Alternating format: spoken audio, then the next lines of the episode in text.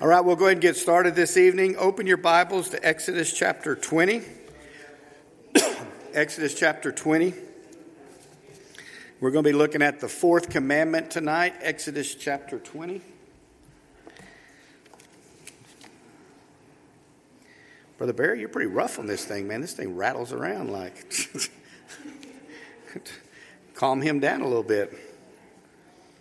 Exodus chapter 20 will begin in verse 8 as we get started. It says, Remember the Sabbath day to keep it holy. Six days you shall labor and do all your work. But the seventh day is the Sabbath of the Lord your God. In it you shall do no work, you, your son, nor your daughter, nor your male servant, nor your female servant, nor your cattle, nor your stranger who is within your gates. For in six days the Lord made the heavens and the earth the sea and all that is in them. And he rested the seventh day. Therefore, the Lord blessed the Sabbath day and hallowed it. One of the things we look at in his fourth commandment says to remember the Sabbath day to keep it holy. But by the time of Christ, this had become unintended basis for legalism. That these Jewish leaders began to make this almost so difficult and they focused on the labor part. And I want to share some of that with you. To make, to make sure no work was performed on the Sabbath, 39 clarifications of work were devised. Each category was capable of endless subdivisions. One category forbade the carrying of burdens and filled it with many prohibitions for every situation. Anything equal to or heavier than a dried fig was declared a burden. So it was permissible to carry half a fig on the Sabbath unless you put it down and picked it back up, thus doubling the weight to a full fig and so breaking the Sabbath. It's crazy. I couldn't even keep that straight. If a person was in one place and extended his hand, which was holding a piece of fruit, into another place, and the Sabbath began at that moment, the person would have to drop it at that instant. If not, he would be breaking the Sabbath by transporting a burden from one location to another. On the bright side, one could pick up their child on the Sabbath, providing the child's hands were first examined to make sure they had nothing in them, because that would mean they were lifting a burden. Is that the craziest thing in the world? But not on such a good note. False teeth were not permitted on the Sabbath. False teeth because they might fall out and the person wouldn't be permitted to pick them up, thus sinning against the Sabbath. I did lose a crown the other night, but I won't get into that. But anyway, another category prohibited travel. Rabbis define permissible travel on the Sabbath day as 2,000 cubits or 1,000 yards. To walk one inch further was an egregious break of the Sabbath. However, if a rope was tied across the end of one street, creating an eruv, E R U V, then the legal fiction was that the whole street became a single house. So one could walk 1,000 yards beyond the rope. Interesting enough, modern day Orthodox Jews have perpetuated a eruv by marking off areas of modern cities with symbolic gateways of thin wire stretched between tall, slender poles. Today, there are these erus in LA, Miami, Toronto, to name a few. There is even one that contains the White House, so they can move around in there and not break the Sabbath. One of the largest categories dealt with that they dealt with was with labor. Women were forbidden to gaze into a women you might like this, I don't know. Women were forbidden to gaze into a mirror on the Sabbath because they might discover a white hair and be tempted to pluck it out, which would be a grievous sin. I love that one. But anyway, if eating a radish, you could dip it in salt, but not left too long, since one would be performing a labor of pickling the radish. Spitting was allowed on the Sabbath as long as you spit in a handkerchief or on a rock. It was unlawful to spit on the ground because one might inadvertently scuff the spittle on the earth, which was with his sandal, thereby plowing and cultivating the earth. Is that not crazy? So, so being righteous was dependent on where a person spit, pretty much. But you stop and think about all of these laws that they placed, and nowhere in there is this the way the Lord intended it to be. So as we look at the Sabbath this evening, the Sabbath, this commandment was meant to enhance God's people's love for Him, and the flow of His favor became a relentless burden. Israel's great Sabbath day became a day of don'ts. That's not what the Lord intended. That's not what this was called to be, but it became a day of don'ts. And our goal today is to uncover the Sabbath for what it is, the way God intended it to be, and to see how it changed into the Lord's day and how it can change us today. So, this commandment was a new law for God's people. They did not have a law anywhere close to this. This was the first time they'd ever really heard of this law. So look over in Genesis chapter 2 real quick. Genesis chapter 2, you're very familiar with this. Genesis chapter 2, verses 2 and 3. Genesis chapter 2, verses 2 and 3.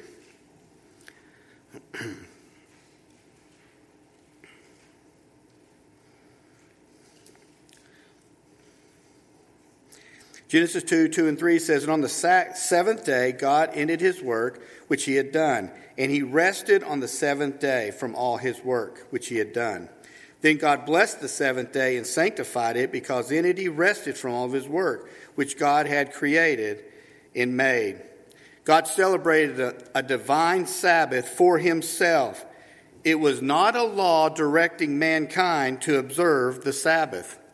There is no command not even a mention of mankind in that, in that, in that commandment. Everything is focused on God. There's no evidence that the Sabbath was observed by Israel before being commanded to the, in the Ten Commandments. Noah, Abraham, the patriarchs, none of them mentioned the Sabbath keeping. They may mention prayers, they mention circumcision, they mentioned sacrifices, they mentioned all these things, but they never mentioned the Sabbath. God gave manna one week before Mount Sinai. So flip over to Exodus chapter 16.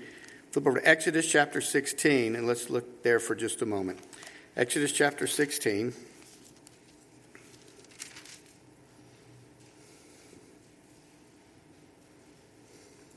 We'll look in verse 23. 23 and 29. So, verse 23, and then he said to them, This is what the Lord has said Tomorrow is a Sabbath rest, a holy Sabbath to the Lord. Bake what you will bake today, and boil what you will boil. Lay up for yourselves all that remains to be kept until morning. Look in verse 29.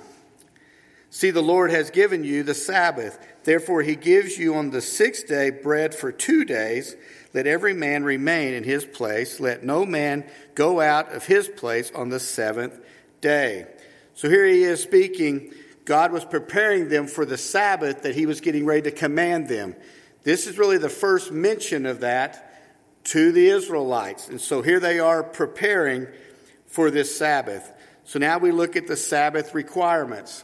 The Sabbath requirements. Flip over to Exodus 20. We were just there and we're going to read it again.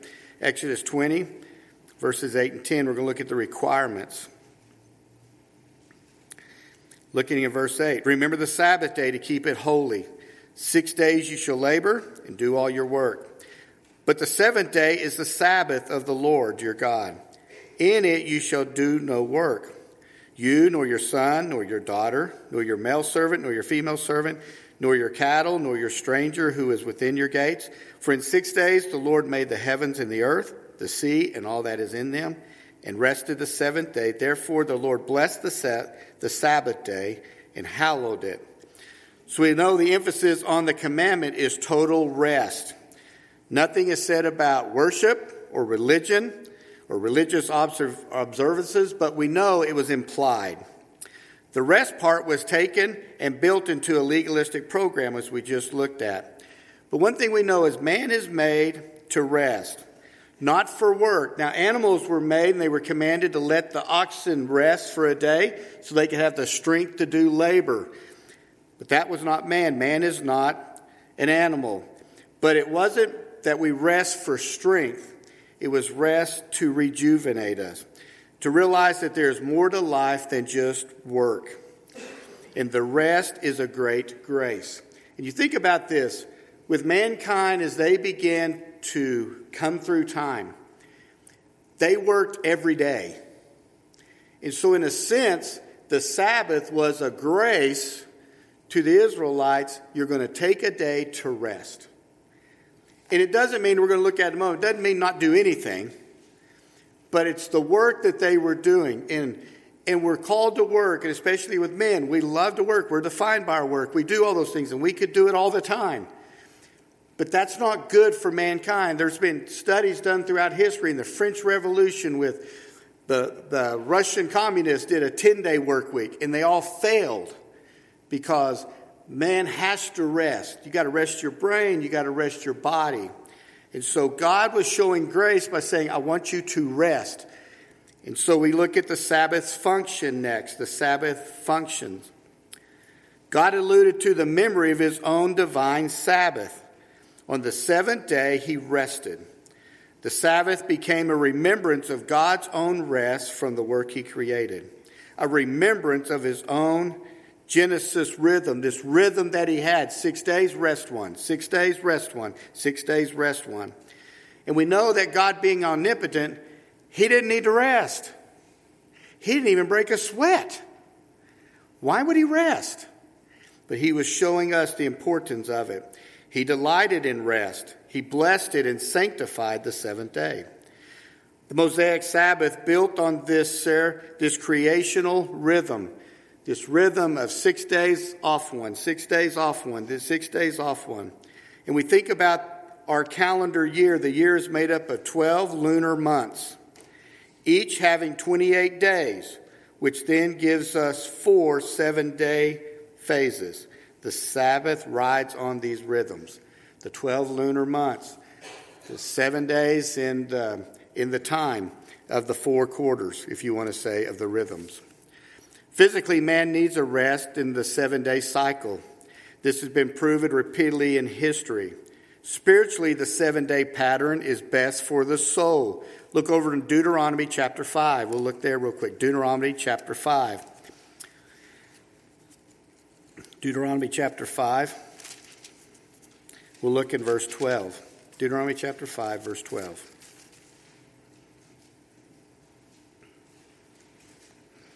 We know that Israel had been Egypt, in Egypt and they had had no rest. They worked every day of the week, every day of the year.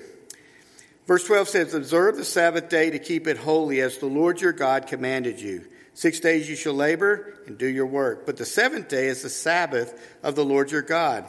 In it you shall do no work, you, nor your son, nor your daughter, nor your male servant, nor your female servant, nor your ox, nor your donkey, nor any of your cattle nor your stranger who is within your gates, that your male servant and your female servant may rest as well as you. And remember that you were a slave in the land of Egypt. And the Lord your God brought you out from there by a mighty hand and by an outstretched arm. Therefore, the Lord your God commands you to keep the Sabbath day. And as we think about this, with this redemption that took place with Israel, just like what would happen with us, with redemption came rest. They hadn't had rest for hundreds of years. And now, because they've been brought out of bondage, the Lord commands them to rest. So not only were they to rest, but they were to celebrate their redemption. So here we begin to see, as, as it speaks in Deuteronomy, about how the Lord's Day would come into this. But they were not only to rest, but they were to celebrate redemption. Remember that. The Sabbath purpose was to grace God's people, that they understood that they were brought out and they were able to find rest, to grace their bodies with rest, to grace their souls with God's grace of redemption. Look over in Isaiah chapter 58. Isaiah chapter 58, it speaks of this and the joy that comes from the Sabbath. Isaiah chapter 58, we'll look in verses 13 and 14. Isaiah 58, 13 and 14.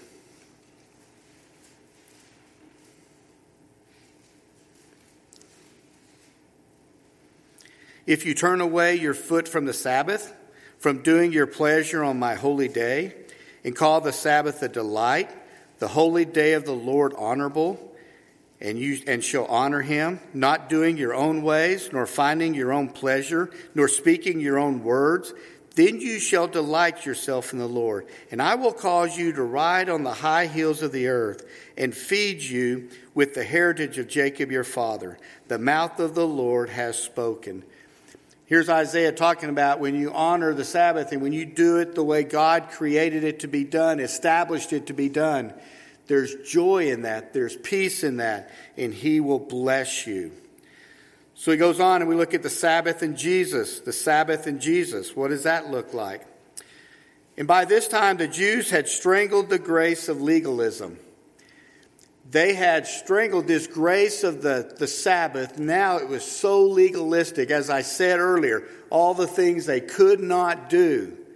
Not the things they could do, but the things they could not do. And Jesus came to change all that. The Mosaic, the Mosaic, I can't even say it, Mosaic Sabbath was a demand not to work. It wasn't a demand not to work, but not to be inactive. It doesn't mean you just sit around and do nothing all day. That's not what it meant. That's not what it was intended to do, but it was to, rest. It was the rest from your normal job, not quit doing everything for the day. And we're going to look in a moment, just like in church. Some people try to say, well, we're supposed to rest all day Sunday. Well, if we do that, we can't serve one another in church. We can't do some of the things that we need to do. So look over in Matthew chapter 5. We'll see what Jesus says. Matthew chapter 5, verse 17. Matthew 5, 17. A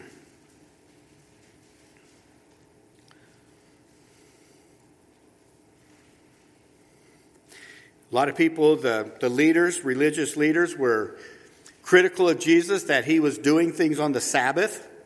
But as we stop and look at it, Jesus was not doing nothing really on the Sabbath. What he was doing was the laws that the religious leaders had placed in, all the don'ts, he wasn't respecting.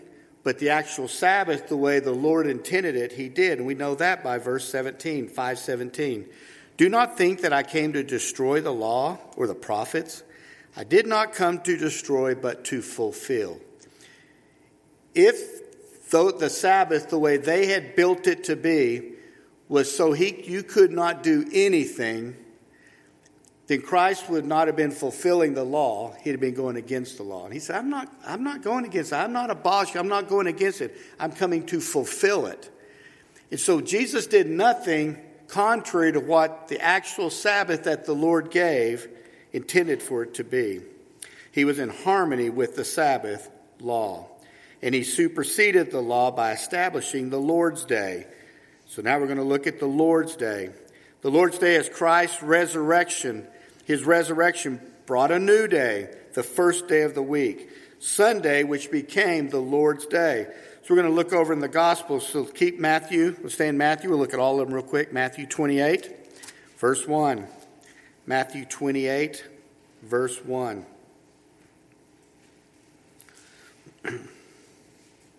You'll be very clear what the Sabbath is. Now, after the Sabbath, as the first day of the week began to dawn, Mary Magdalene and the other Mary came to see the tomb. So we know it was the first day of the week. Look over in Mark chapter 16. We're just going to hit all of them as we go through. They're all about one verse long. Mark chapter 16, verse 1. Now, when the Sabbath was past, Mary Magdalene, Mary the mother of James, and Salome brought spices that they might come and anoint him. Christ being resurrected, we know, very early in the morning of verse 2, on the first day of the week, they came to the tomb when the sun had risen. So we know it was the first day of the week again. Look over in Luke chapter 24. Luke chapter 24. Verse 1. Luke 24 1. Now, on the first day of the week, very early in the morning, they and certain other women with them came to the tomb, bringing the spices which they had prepared. But they found the stone rolled away from the tomb, and when they went in and did not find the body of the Lord Jesus, And it happened as they were greatly perplexed about this, that behold, two men stood by them in shining garments. Then, as they were afraid and bowed their faces on the earth, they said to him, Why do you seek the living among the dead? He is not here, but is remember, but is risen. Look over in John chapter 20. John chapter 20. And again in verse 1, John chapter 20. In verse 1. It says, Now on the first day of the week, Mary Magdalene went to the tomb early while it was still dark and saw that the stone had been taken away from the tomb.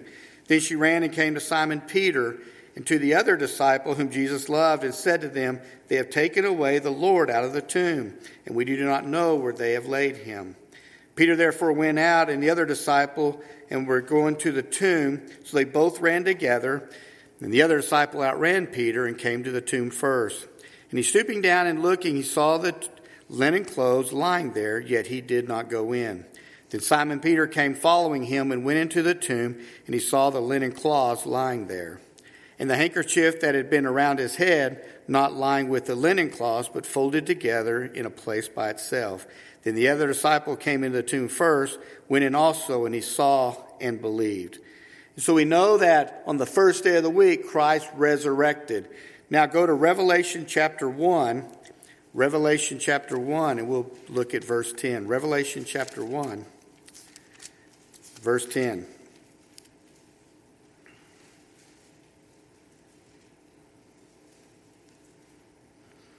So we know that the first day of the week was the resurrection, the Lord's day.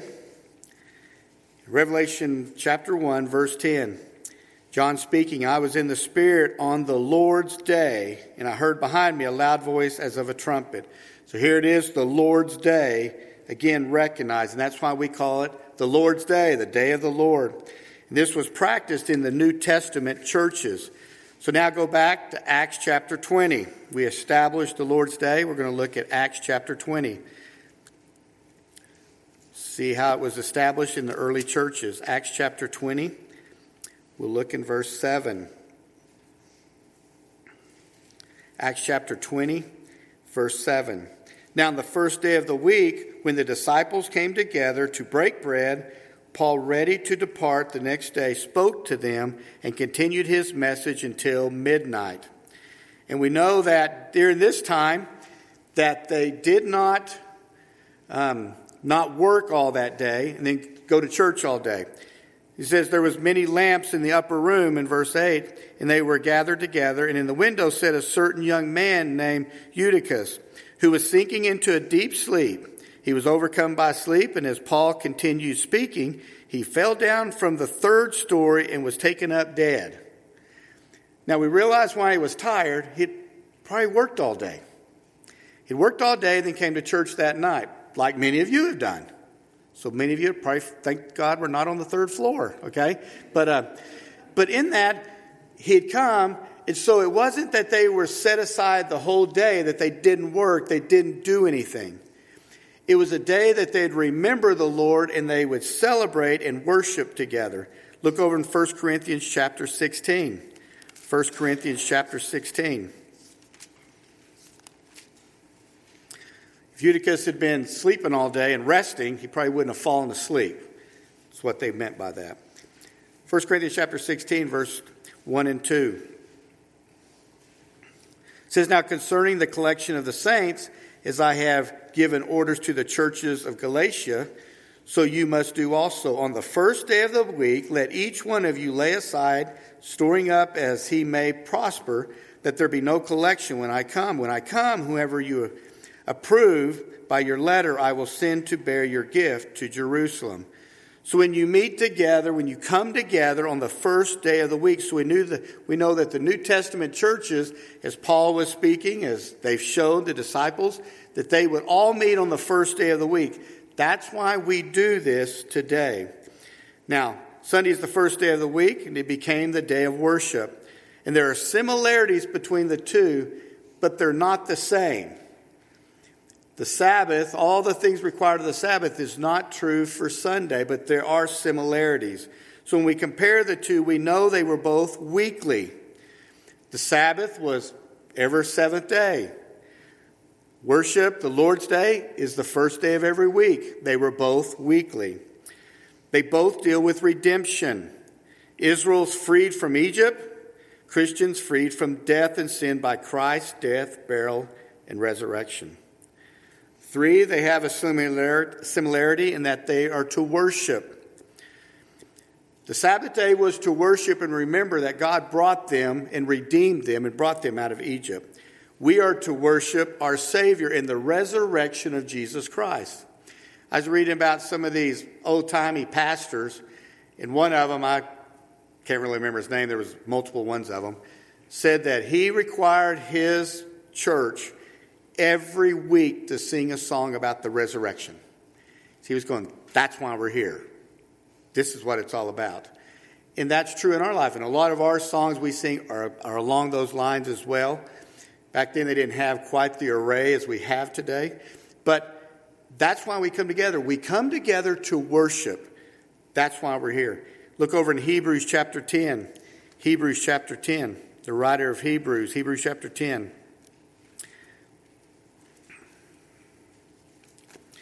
Look in verse 23. We'll begin there. Hebrews chapter 10, verse 23.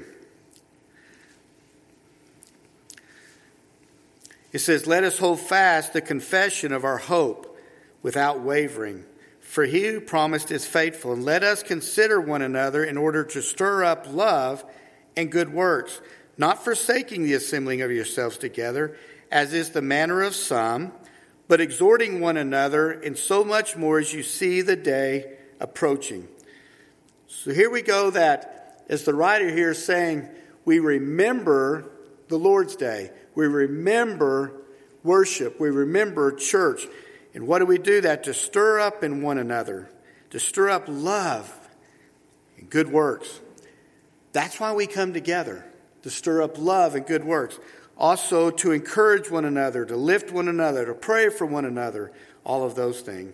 And so when we think about the Lord's Day worship, what does that look like? As we look at this for a moment, I want to challenge you in some of these areas.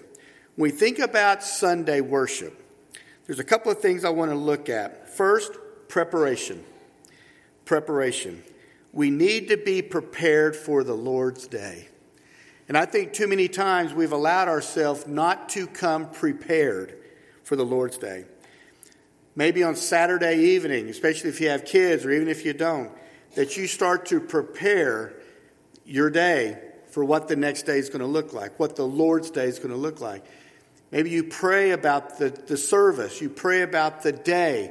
Lord, I pray that you'll work in the service. Lord, I pray that you'll work through me, that you'll speak to me.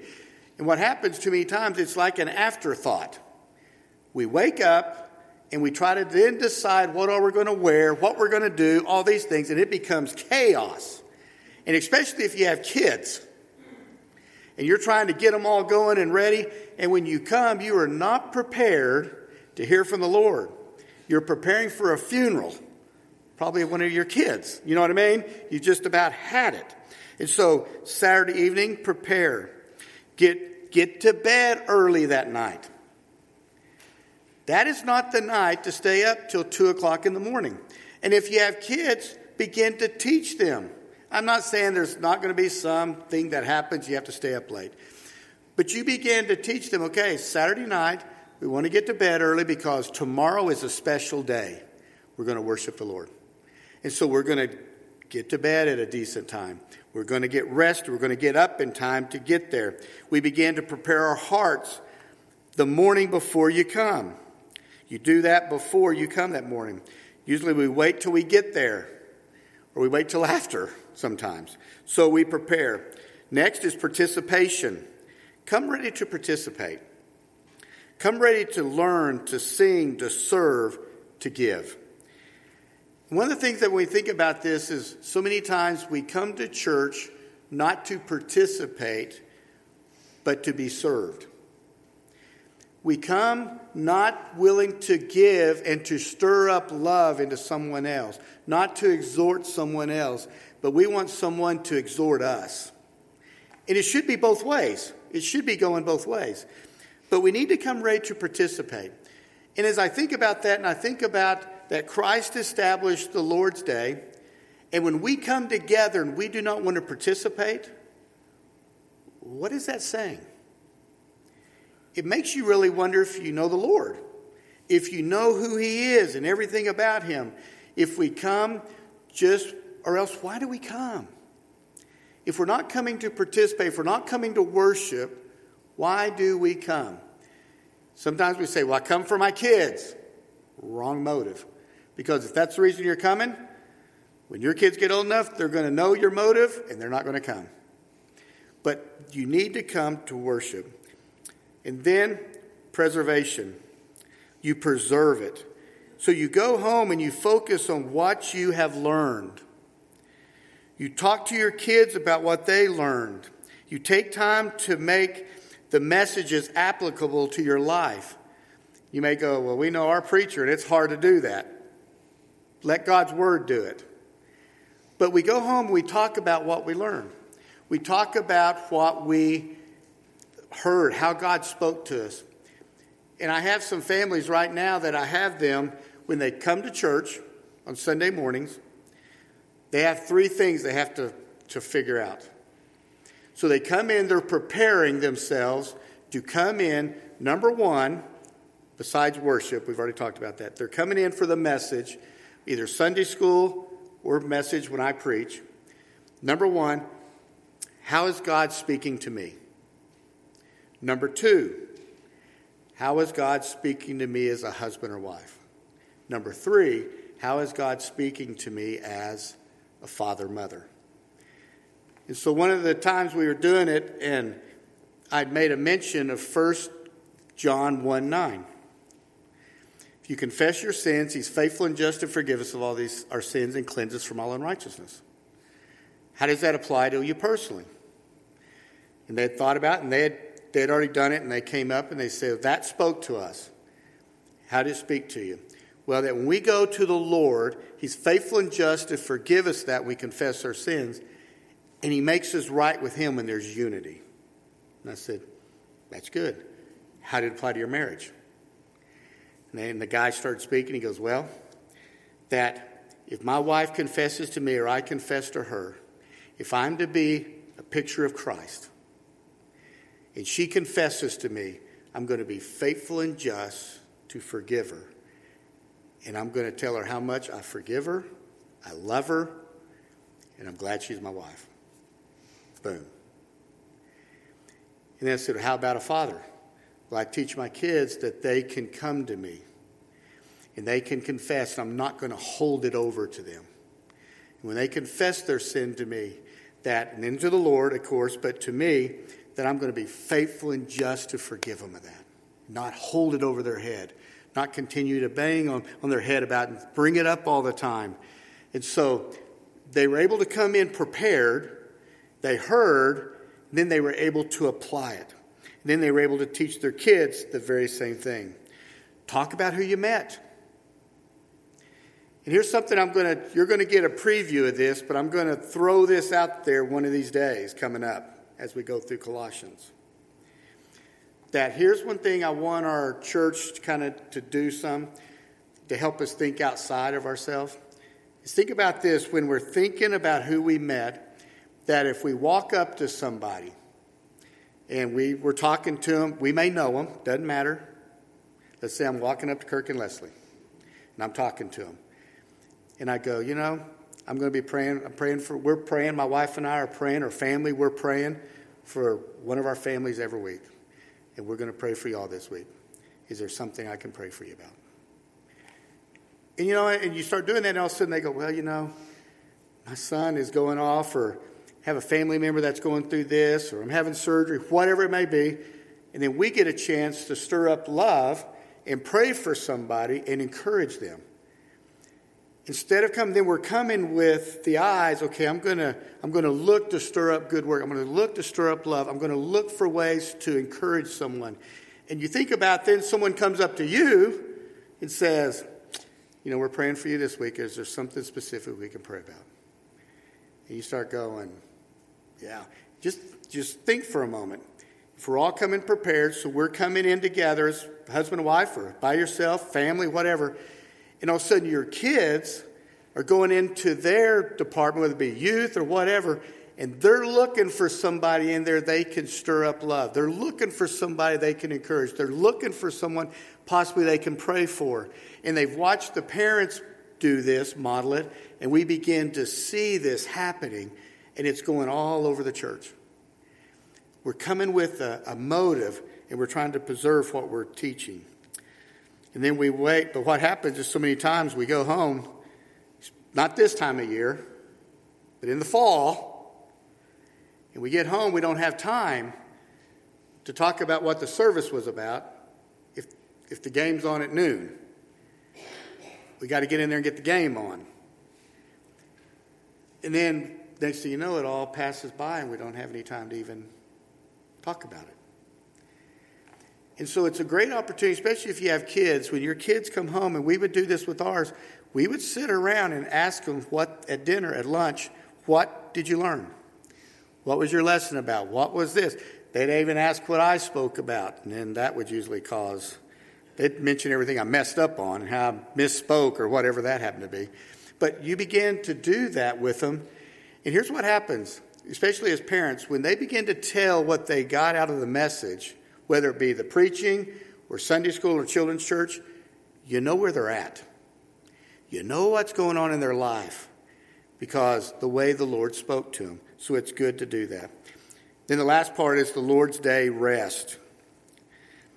The rest part. It's a break from your crazy life. It's to recharge your body and soul. And most people, the best day is this for this is Sunday.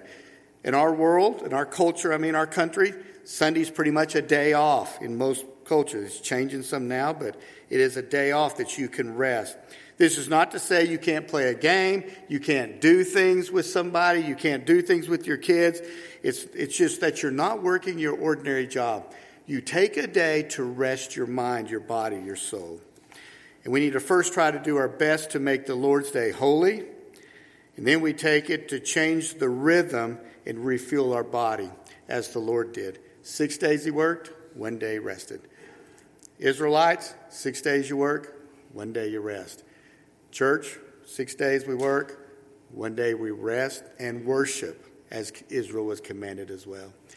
So I challenge you begin to prepare for the, for the Lord's day. Begin to prepare your heart. Begin to prepare your kids to get ready for the Lord's day. And I think Satan is really good and puts a lot of distractions in. And sometimes we can do it by streaming We'll just stream, but that's not preparing for the Lord's Day. That's not coming to stir up love into one another. That's not stirring up hope and encouragement to one another. And that as we come through, and, and I, I, I hear things about even people in our church, and we're good at this. We're good at greeting people, we're good at talking to people. And I've had people visiting our church, and um, I'm going to say something. Forgive me. We have Lionel and Natalie over here. They're from Cuba, and they're in the asylum program and all of that here. And they wanted to praise God, so they came over to our church. They live right over here, and they just came over. And then I got to meet them, and they wanted to talk, and they have a family, and we began to talk. They asked the Lord to save them, and they've been coming. Our church has loved them. They put their kids in school, and one of our ladies in our church kind of befriended them, Sophie, Sophia Ramos, and so she works in the school system trying to help them. And she went over to the school that the kids were, the two younger ones were going to. And she asked the superintendent, she goes, Do you, do you have any kids here from Cuba? She goes, How do you know that? She goes, Well, they go to my church. She goes, What church do you go to? She goes, Kelview Heights Baptist Church. She goes, That explains it. I said, What does it explain? She goes, Lionel, the dad was here, and he doesn't speak great English, and he's talking in Spanish, but he just kept talking about this Kelview. He goes, Kelview's loved us. They've loved us more than our own people. They have been there for us. We've got so much. God is, it's God is, it's a miracle. And he just kept talking about Kelview and Kelview and Kelview. And we're going, who is Kelview? That's what it's supposed to be. We should be doing that with everybody. And we do. I'm just saying that's kudos to y'all. We do. And, and the thing is, we never know who the Lord's going to bring here. We have eyes, we're looking, we're watching, we're ministering. And we come together and we worship Him. And the people who come in see something different. They see people who love them, care for them. The only way that happens is when we're, we're prepared and we've got eyes looking. And when we do that, it brings about a whole new Lord's Day in our church and in our lives. Lord, I thank you so much for your word. God, as we looked at your word tonight and the grace that you've given us, Lord, as we recognize the Lord's Day and the grace that we were given through the death, burial, and resurrection of Jesus Christ.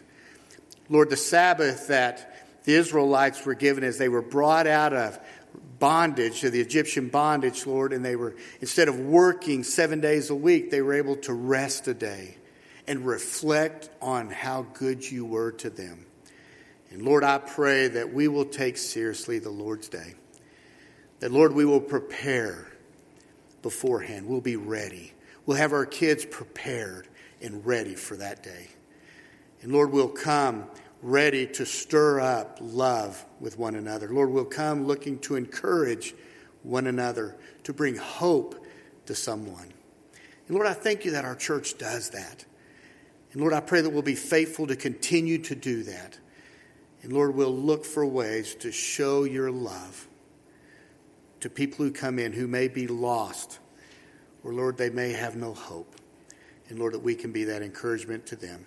Lord, we thank you so much for your word. Pray that you be us to go out this week, and Lord, as we get ready for the Lord's Day this coming Sunday. And it's in your name we pray. Amen.